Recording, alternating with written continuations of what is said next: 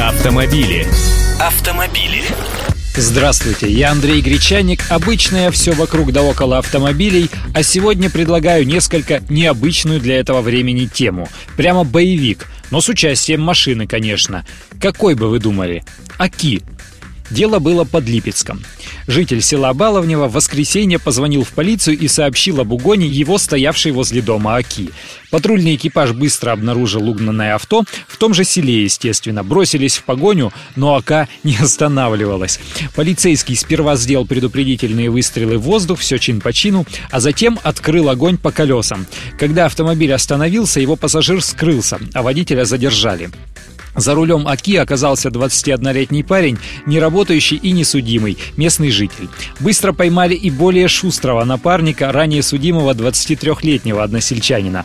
Он, кстати, получил касательное огнестрельное ранение в ходе погони. По факту правомерности применения оружия сотрудникам полиции, естественно, назначена служебная поверка. Надеюсь, все там будет по закону. Меня вот что волнует. Загремит ли подстреленный товарищ за решетку за угон или, как обычно, выяснится, что сел за руль по ошибке и завладеть чужой собственностью не намеревался. Хотя смешно все это, конечно. Автомобили. Автомобили.